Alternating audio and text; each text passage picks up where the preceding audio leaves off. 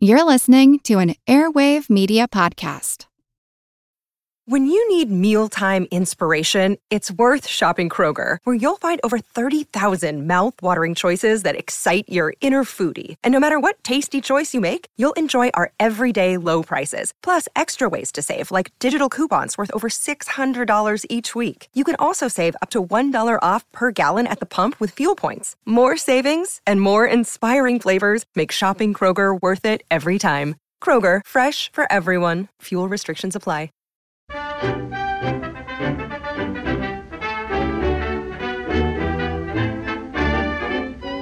How do you do? Thank you for joining me again. Pull up a seat at the campfire, partners. Open a can of them there beans, and let's have an honest to goodness sing song. Howdy, neighbors. Howdy. This is your Challenger cowboy Harry Bryan talking to you again about Challenger Feed. Excellent. I do love talking about animal feed. Challenger Feed's the very best, proven so by every test. Those who use it always say it will make your old hen lay with a pop pop here and a pop pop there, eggs popping out of everywhere. Ow! Oh, my goodness. An egg just popped out of my person. Well, that's breakfast sorted then. Challenger Feed always click when given to your baby chick. Ah, baby chick. They grow as fast as they possibly can. They soon end up in the frying pan. Ah, baby chicks in a frying pan. That's a nice image. Challenger feed takes all the bows when given to your dairy cow. Standing there with satisfied faces, milk squirting out of all four places. Let me, let me see. One, two, three, four. Oh, oh, oh my goodness. Glass of milk, Sonny? No, thank you. My mother thanks you. My father thanks you. My sister thanks you. And I assure you, I thank you. Ridiculous amounts of you entering the Hitchcock competition in the past week. Thank you for your entries. And emails have been flying in from you all. Among them, Emma Park, for instance, who is in the midst of recovering from a medical procedure. Maybe a Canterbury will speed that recovery along. I hand it to you gently, along with some grapes and a woman's weekly in case you get bored. Canterbury. Ian Luxford, all the way over in Brazil, I think. Thank you for the pep talk, my friend. Have a Canterbury with a Brazilian flavour.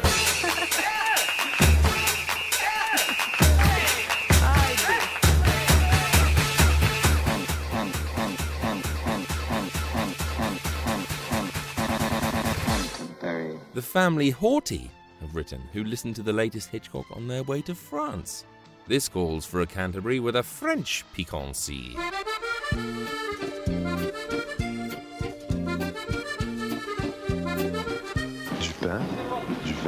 Du Canterbury. And to Joe, who emailed and who's been listening to the podcasts while administering the early morning feeds to his son. I know exactly how that feels, my brother. Put the old headphones on, Joe, and turn them up. Nice, relaxing Canterbury action for you. Canterbury.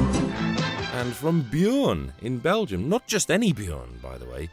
Bjorn Kuikoven, I'm sure I'm pronouncing that wrong. The man with the freaking ridiculously cool name, who's been watching lots of Golden Age classics with his family lately. You get a Bogarted version. Louis, I think this is the beginning of a beautiful. Canterbury. And finally, to the Earbud team at NPR, of all places, thank you so much for selecting Attaboy Clarence to be part of your new podcast recommendation initiative. I am super honoured to have made the grade, so a huge thanks to Nicole, Rose, and Beth at NPR. NPR, for goodness sakes, what an honour. Okay, hands up if you think popcorn isn't cool. Well, you're about to feel very silly. Well, hello, boy. Now, what do you say? Let's make with the popcorn right away. Too much trouble and bother, yes, indeed. No, man, heat's all you need. You need more than heat, boy, according to Hoyle. You need popcorn, salt, butter, and oil. And a frying pan or to be completely proper. You ought to have a popper. Cool, huh? Dig it, you ain't hip, old man. To easy pop popped in its own pan. You mean easy pop popped in its own pan? Now you're swinging, Daddy. Crazy man. So freaking cool. Me to the grocery shop. We'll both take a pan of this easy pop. The pop pop do the apple do did the pop do art. Now, uh, give it the heat bed. That's the wildest. Easy Pop's too much, the neatest, the mildest. We'll all have a gallon in just about a minute. Popcorn, salt, and oil, and everything in it. I'm not embarrassed by this at all. What do you know? No muss, no fuss. There's Easy Pop popcorn for all of us. Easy Pop, man, that's real popcorn. Okay, now Embarrassed.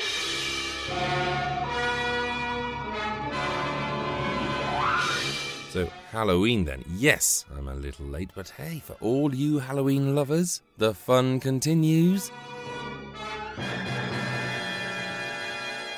I thought I'd go a little different today. I'm not delving into horror per se, but I do want, I can't believe I just said per se, but I do want to tell you about a few blood curdling monster movies that you could go looking for to ease you out of your Halloween hangover. Or maybe, in the case of one of them, avoid it like the plague. First up, let's take a trip to 1969 for the Ray Harryhausen spectacular, The Valley of Gwangi. He who takes from Gwangi the evil one is cursed. My eyes are blind, but I can still see the signs. Keep your superstitions to yourself, old woman.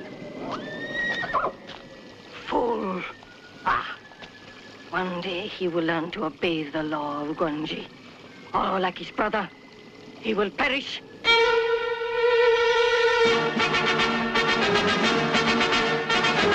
The poster for this film carries the line Cowboys battle monsters in the lost world of Forbidden Valley. Yes, that kind of sums it up. So, this is about a traveling rodeo show passing through a sleepy Mexican border town looking for the next big attraction. They find it when they're given a tiny horse named El Diablo by a local who took it from a mysterious hidden area out in the Mexican desert known as Forbidden Valley.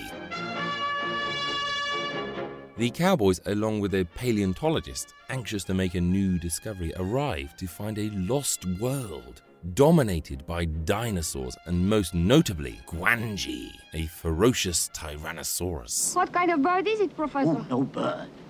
A giant pterodactyl, a flying reptile. It's been extinct for over 50 million years. Then what's it doing here? Precisely.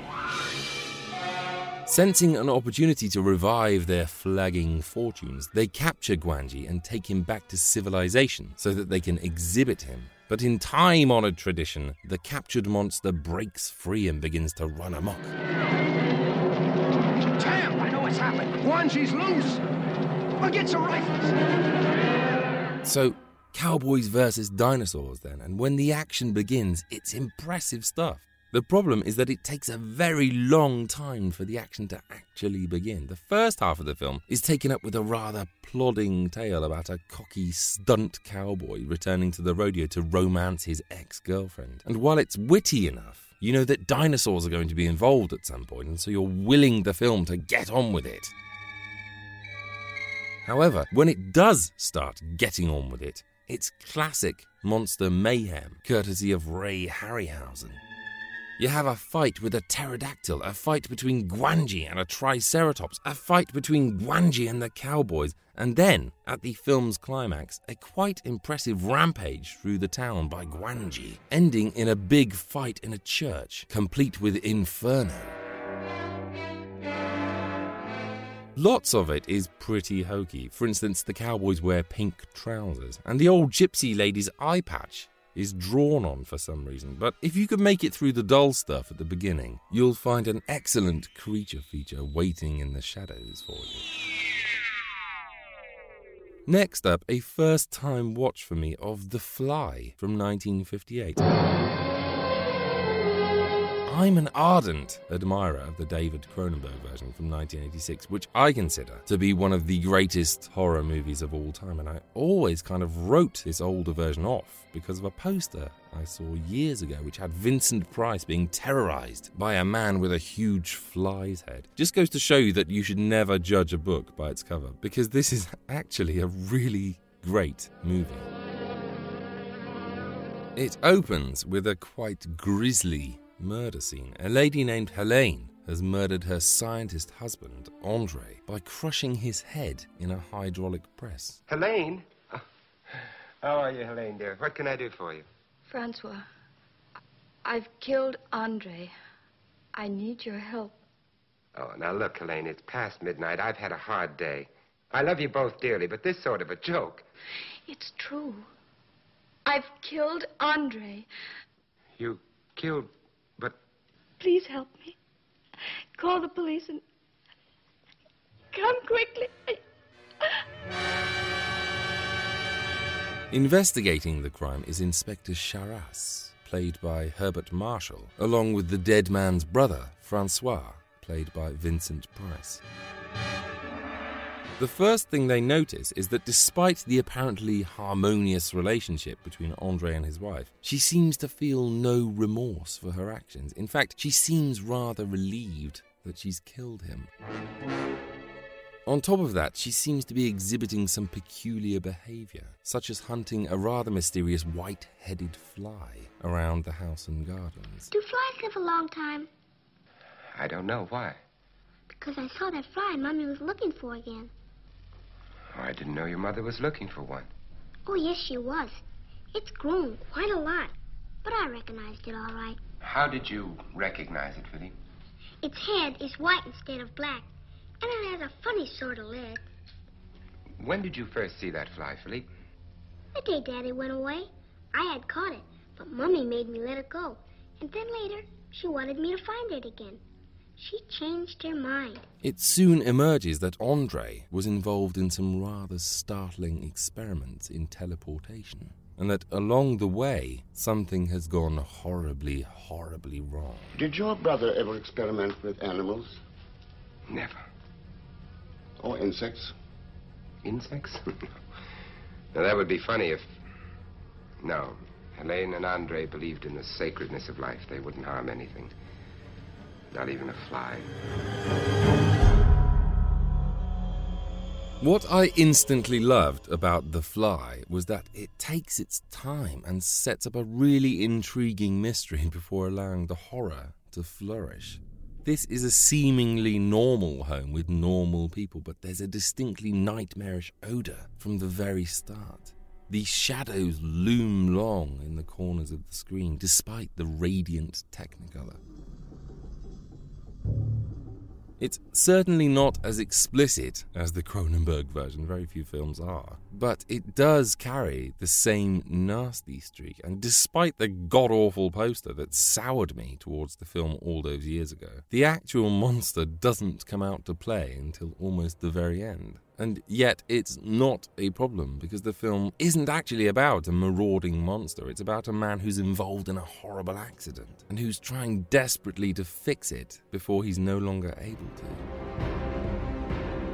It also carries a stinging little macabre coda. A brief scene between Vincent Price and Herbert Marshall at the film's close that I'd been led to believe was a piece of camp nonsense, but which I actually found to be rather spine chilling. Impressive stuff overall, and remarkably restrained considering the subject and the period in which it was made. Definitely check it out if you haven't seen it already. Lastly, today, a film that I rank right down there with The Trollenberg Terror, The Phantom Creeps, and Shudder, The Gorilla.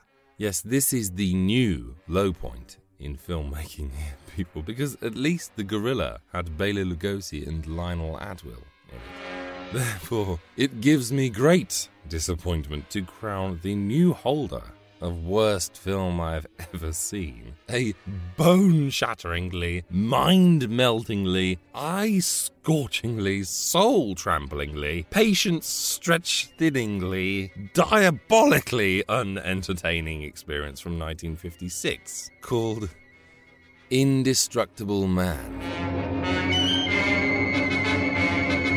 This tells the story of armed robber and murderer Butcher Benton, played by Lon Chaney Jr., who was executed for his crimes in the gas chamber just after swearing revenge on his henchmen and his lawyer, who'd betrayed Butcher in order to get their hands on his hidden loot. You were a fool, Butcher.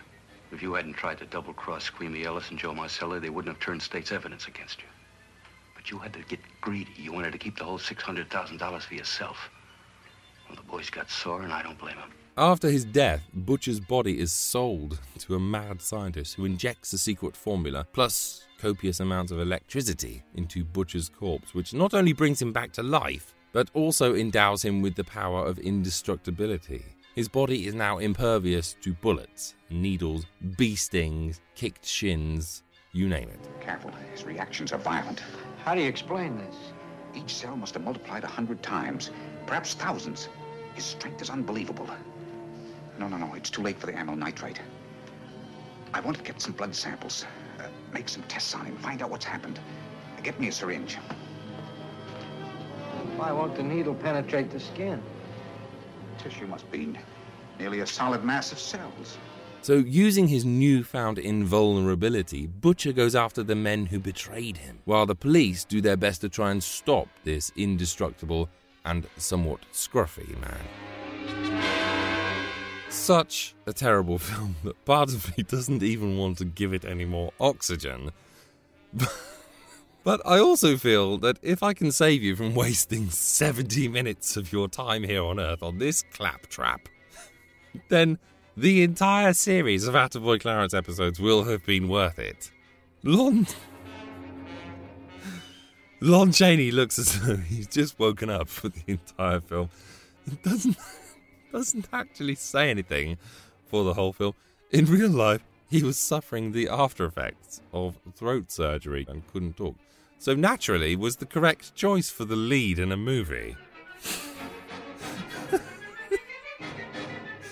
the, the only acting he does, aside from stumbling around and throttling people, is when, from time to time, he's called upon to show his inner turmoil by staring into the camera and wiggling his eyebrows all over the place.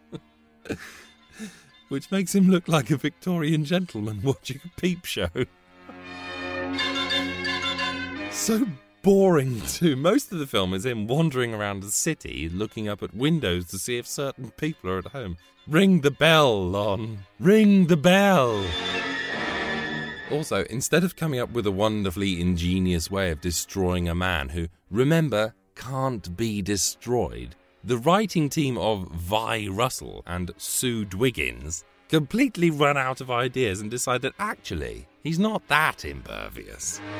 In fact, he is pretty pervious to flamethrowers and bazookas. So, first, they get someone to flamethrower him in the face until his face melts a bit. Then, someone else fires bazookas at him.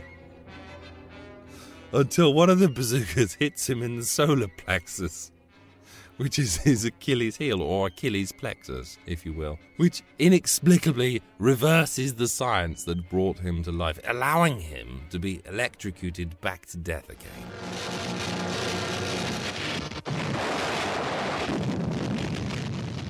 Now, uh, I don't object to the pulpy camp of the movie. I don't even mind that Lon Chaney looks like Bob Geldof for most of the film. But I do object most strongly to a 70 minute film that contained only three minutes of incident.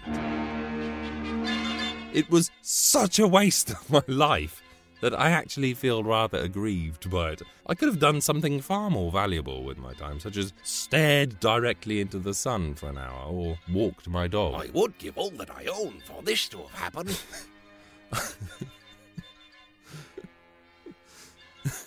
I also don't think that someone with a name like Sue Dwiggins Should be writing horror films. Oh, dear.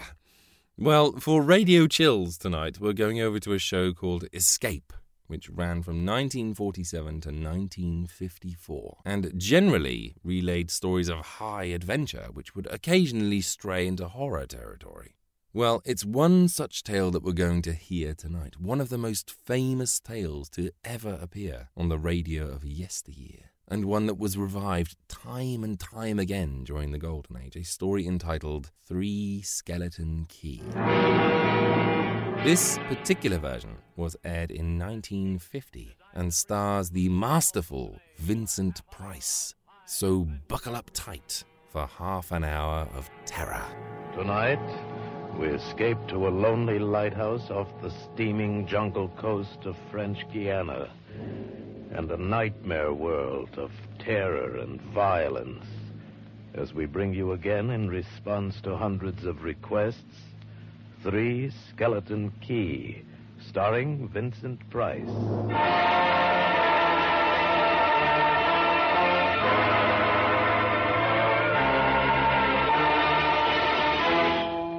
Picture this place. A gray tapering cylinder welded by iron rods and concrete to the key itself. A bare black rock, 150 feet long, maybe 40 wide. That's at low tide. At high tide, just the lighthouse, rising 110 feet straight up out of the ocean.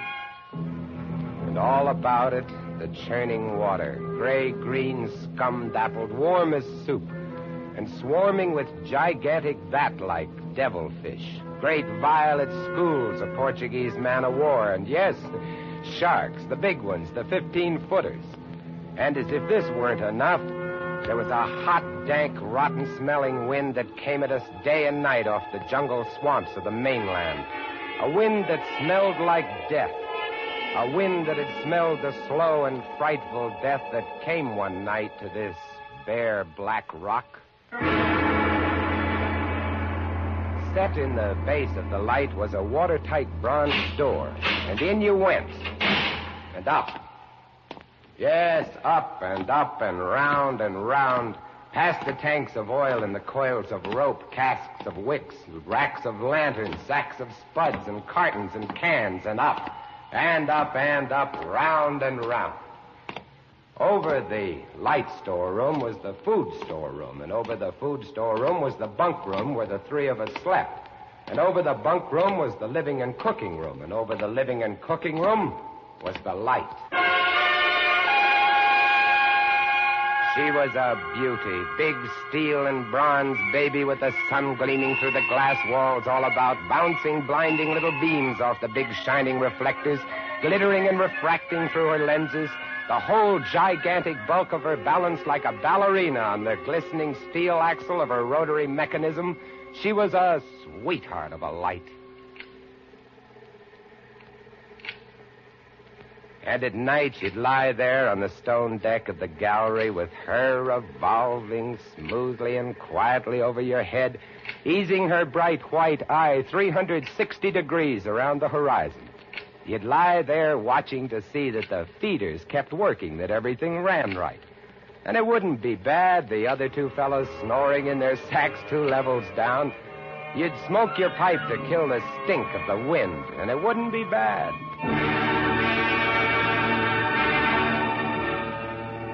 About those other two, Louis and Auguste.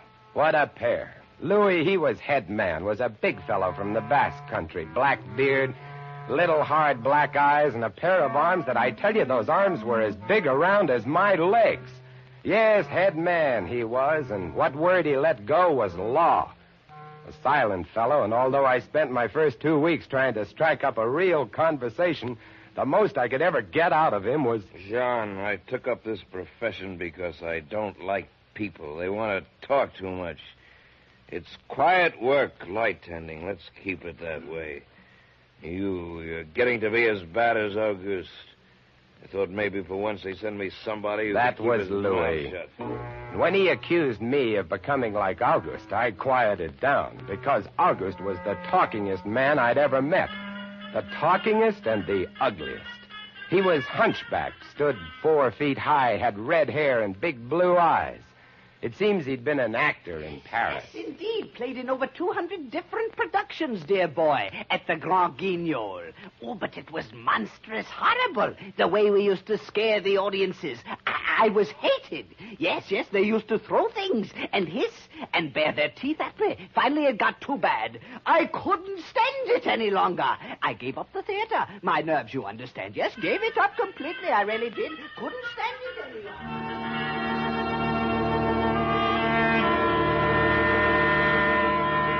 It all started one morning at 2.30. I was on watch, lying on the cool stone deck, pulling on my pipe, staring out at the blackness, the phosphorescent combers, and the big yellow stars, when out of the corner of my eye, I noticed something show up for a second. Something the light had touched, far off.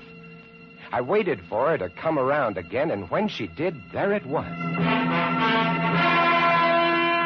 A master, a big one, about a half mile off, and coming down out of the north northwest, coming straight for us. You must understand, our light was where it was for a very good reason. Dangerous submerged reefs surrounded us, and ships kept clear. But this one, this sailing vessel, was coming straight on. I went over to the gallery door and yelled, Louis! Louis! Couldn't understand it. I waited for the light to come around again. What is it? Ship headed for the reef. Hurry right up. I had the glasses out now. I couldn't read her name, but I could see her quite plainly. All sails set, the foam creaming away under her bow, her beautiful lines. A Dutch ship, I guessed her. But why didn't she turn? Every time it passed, our light hit her with the glare of day. Ship? Where? North, northwest. The light will touch her in a moment. Can't they see? Look at her. She just keeps coming on. Yeah, the squareheads. What is it? What is it? Watch north, northwest. I know. I know what it is. Huh? What? The Dutchman, the Flying Dutchman. We did a play about her once. Oh, what a performance. You ghastly galleon, hag-ridden, curse-driven, must on. Shut up, will you? She's luffing. Yes. Sloppy way to come about. She's derelict, that's it. Derelict? Abandoned. The crew left her for some reason or other. But instead of sinking, she's gone on, running before every wind. She'll not run long. Not with these reefs to break her up. A beautiful ship. Now, why would men leave a beautiful ship like that? She didn't ram us, although we all expected it. But as we waited for the crash, she luffed again, caught some odd gust, and went about. We watched her the rest of those black hours, heeling and rocking, pushed and pulled by every stray wind, every freak current. Watched her until the dawn came, till the sea turned from black to a pearly gray. And on she came again, heading for us. We all had our glasses trained on her now. August, you can kill the light. Right, Chief? She doesn't look so good by daylight. Think she'll ground this time? What? I say, do you think she'll ground this time? Huh? This is impossible. Absolutely impossible. What? Here, take my glasses. They're better than yours. All right. And what is it you're. I had to focus, and then my breath froze in my throat. The decks were swarming with a dark brown carpet that looked like a gigantic fungus, but undulating. And on the masts and yards, the guys and all were hundreds, no thousands, no mi- I don't know, an endless number of enormous rats. See them? Yes, I see them. Now we know why she's derelict. Yes, now we know. What are you two doing? Here, give me a look. Yes, give him the glasses. Take a good look, Chatterbox. Give you something to talk about. She's still heading for us. Yes. She's going to turn. She better turn soon. Suppose she doesn't. You mean suppose she piles up on the key? It's low tide. Yes. Yes, it is. Where's all the conversation, August, huh? Here, want the glasses again? Oh. Want another look? No, no. She's still coming on. Go away. Away! Turn! Will you turn? I say, I pray you, turn! She's climbing up. The rats. Look, on the water. Like a carpet. They're swimming. Sure, they're swimming. Those are ship's rats. But they're swimming for the rocks. The door below. It's open. Come on.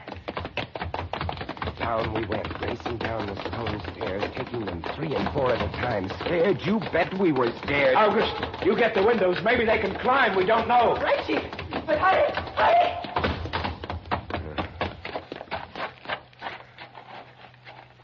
Look. See them? No. Oh, yes, I do. Up at the other end of the rock. Look at the Millions. They smell us. Here they come. Uh, Close the door. Can't, can't. It's Here. Let me. Oh, move. You move. Heave. Made it. Holy. That was close. One got in. Look, there. Get him! He's kicking. As a tomcat, bigger. And his eyes were wild and red, his teeth long and sharp and yellow.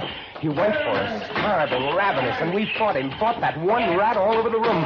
It was, oh, believe me, I do not exaggerate. It was like fighting a panther. Got him. We better get aloft. As we ran up the winding staircase, we passed the tiny windows of the various levels, and at every one was a thick, wriggling, screaming curtain of brown fur. I was ahead of Louis, and I dreaded each successive level. Suppose they had found a way in. Look at them. Will you look at them? It's a nightmare. Will you look at them? The air of the gallery was thick and fetid with the stink of them. The light was dim, brown, filtered through the crawling mass that swarmed over the glass all about us. I could not see the sky. Nothing, nothing but them. Their red eyes, their claws, their wriggling, hairy snouts, their teeth. The rats. They screamed and howled and threw themselves against the glass. They were starving. And we three, we stood very quietly. Oh, very, very quietly in the center of the classroom under our beautiful light. And we waited. What can we do? What can we do?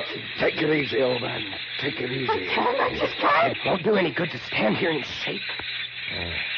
That's right. Anybody want a cigarette? Yes, yes, I'll have one. Thank you. Good boy. We've got to keep calm about this thing. Here's a light. There, they don't light the fire, do they? Guess not. Give me another match. You don't like that much, do you? I Don't rile them, August. Give me some more matches. I'll strike them and strike them and strike them until they get scared and go away. They won't go away. Not until. Finish it, Chief. Not until what? Not until they've been fed.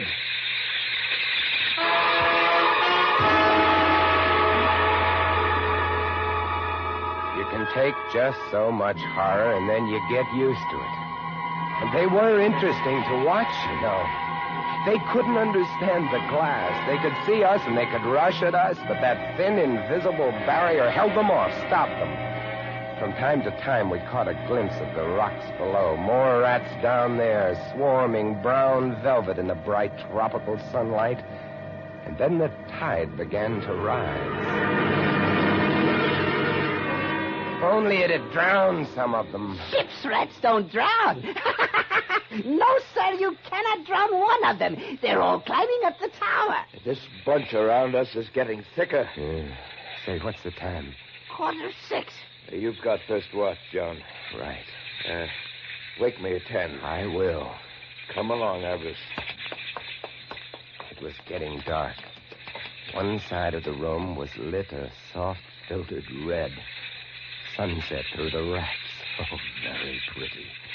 I set the wicks, checked my fuel, and then lit the lamp. It caught them, lit them in their gigantic wriggling web of pale, hairless bellies, twitching red tails, bright eyes. Then I started the rotary motor. Light drove them mad as she swung slowly and smoothly about. She blinded them in the fierce stabbing bar of light, moving continually about a turning, a touching, of a moving around and around, and they twitching and shuddering, eyes flaming when they were struck by the light. The bright light moving, and behind on the dark side of the room, so close, so close, I dared not turn my back, but you cannot help turning your back when you're in a room made of glass. On the dark side of the room, you could not see them, but only their eyes. Thousands of points of blank red light, blinking and twinkling like the stars of hell.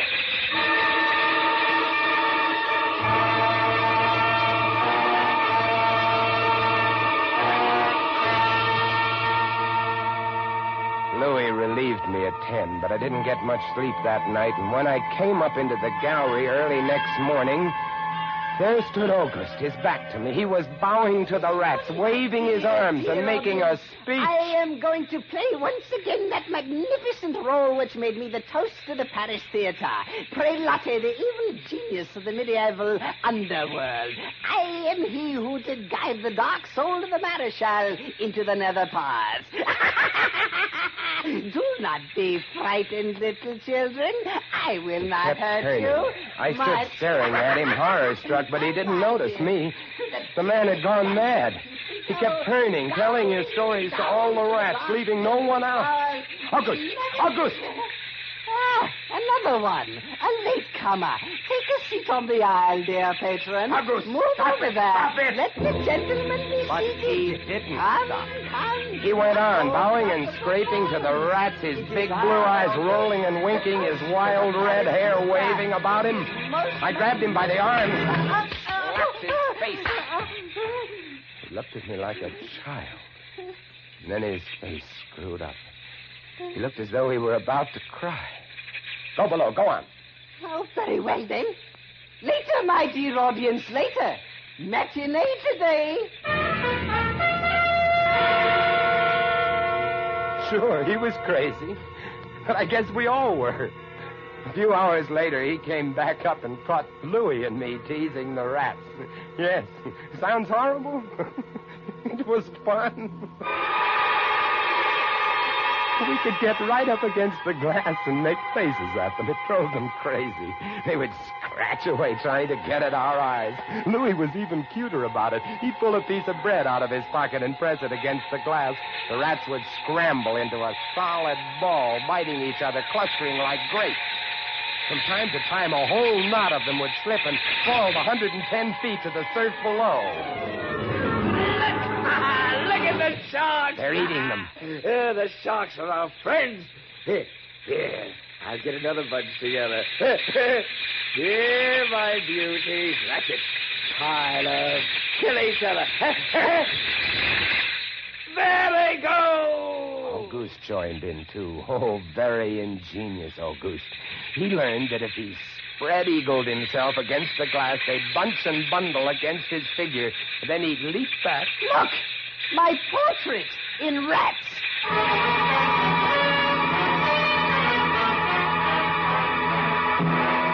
It went on all day.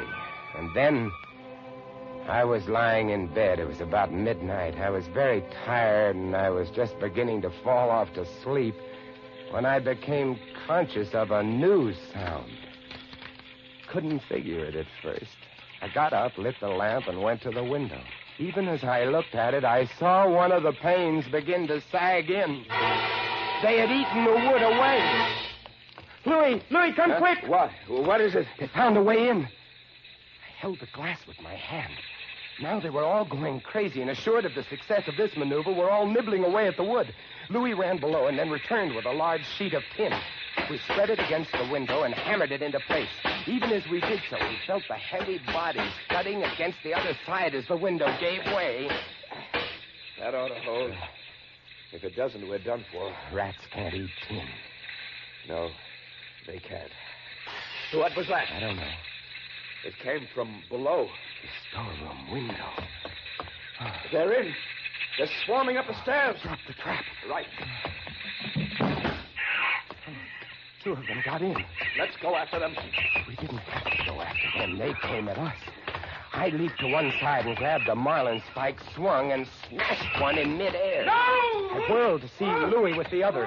It had ripped his hand open, and the blood was pouring all over the place. He held his hand aloft and kicked at the snarling rat. I stepped and swung and got him. My hand! He got my ah, hand! That's both of them, Louis. I'll, I'll get you something to tie that up. Blood! Look at it, my, my blood! I'm bleeding! Now, don't worry about it, Louis. Here, look. I'll, I'll wind this kerchief around it. It'll be okay. Blood! Uh, there now, it's not bad, just the flesh. Then I became conscious of another new sound. They were gnawing their way through the wooden trap door. I watched the wood fascinated. Even as I did, it began to give way, and a bristling, whiskery nose showed through. Louis, Louis, we've got to go up. Next level was the living quarters and kitchen. I slammed the trap door there, too, but it, too, was wood. Uh, my blood. What are we going to do? I don't know. We'll be through this one in a moment. The gallery. The trap door in the gallery is metal. Good. Come on. We made it. Across the trap door exhausted. While below us, the rats took over the entire tower. I could hear them howling and fighting over our food supply, our water, our leather. And all about us, the others screamed and glared in at us, swayed in a tangled mass, hypnotized by the ever turning light.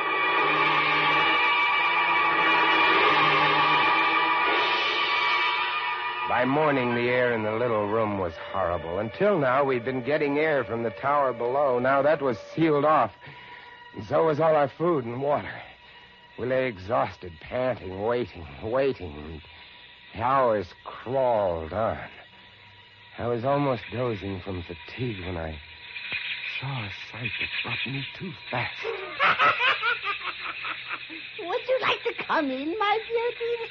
Would you? I hold the powers of life and death, and I can let you in, you know. August was standing by the glass, and in one hand he held a wrench. He was tapping the glass gently, not quite hard enough to break it.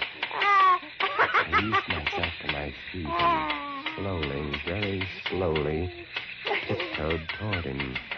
All I have to do is tap just a little harder. Hmm? I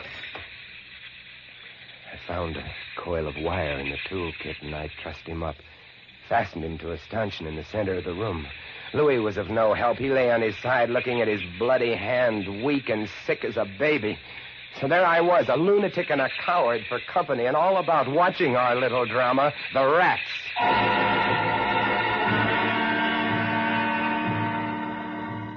The day dragged by. The supply boat wasn't due for another 12 days. I don't know what they could have done if they had come. We had only one way of summoning them, and that was to shoot off distress rockets, but the rockets were four floors below.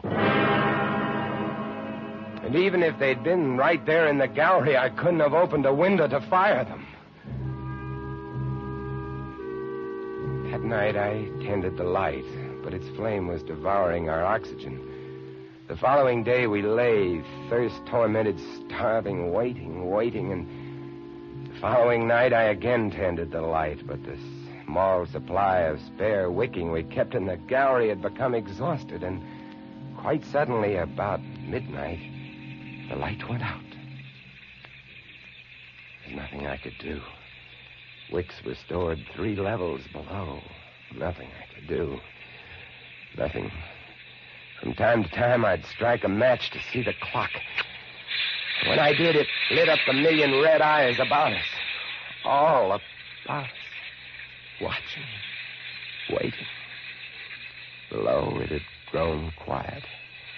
They'd cleaned us out, and now they, too, were waiting. All waiting. And then the rats, quite suddenly, were silent. And then I heard it.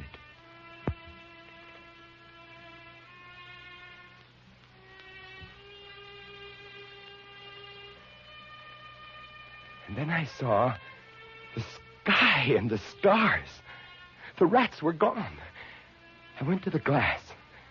Out there on the water, a small freighter, a banana boat, showing a few lights, came softly and innocently at us. The light was out. They didn't know.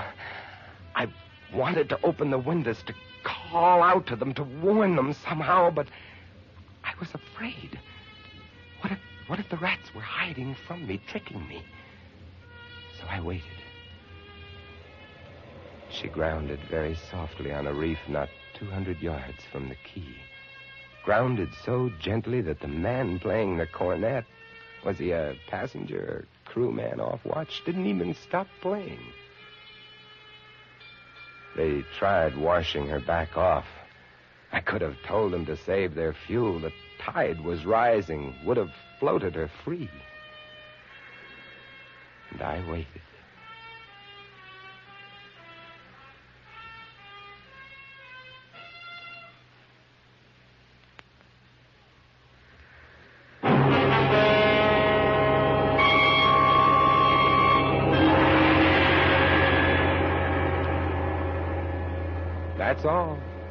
The story. The sun came up and there wasn't a rat on the whole key. Every last one of that terrible army had left us, gone back to sea on their new ship. Auguste, insane asylum, he never recovered. And Louis, they took him into Cayenne where he died of blood poisoning from his bite. Uh, Oh, yes. Well, that's the whole of it. And if you'll excuse me now, I must go set my traps. No, no mouse traps. No rats in this lighthouse, I should say not. Life in the lights isn't bad. But sometimes when I see a strange vessel approaching, I get a little nervous, sure. Somewhere on the seas, there's a little banana boat without a crew. That is, without a human crew.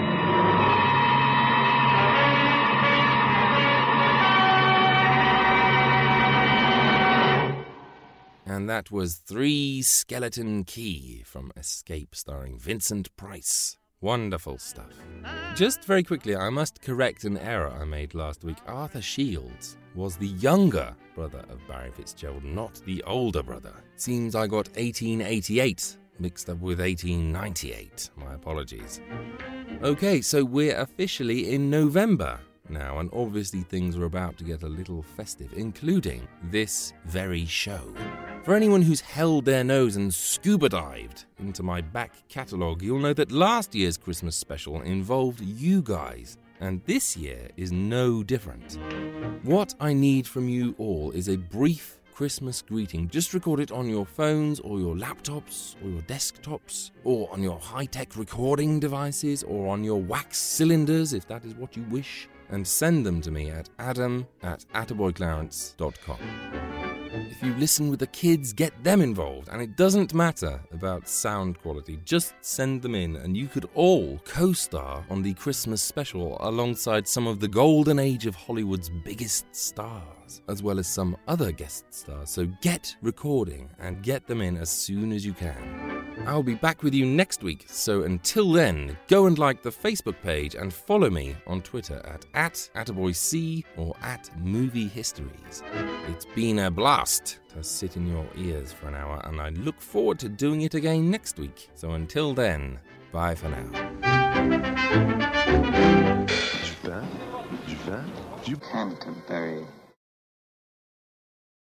As a long-time foreign correspondent, I've worked in lots of places, but nowhere as important to the world as China.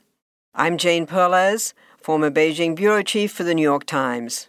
Join me on my new podcast, Face Off US versus China, where I'll take you behind the scenes in the tumultuous US China relationship. Find Face Off wherever you get your podcasts.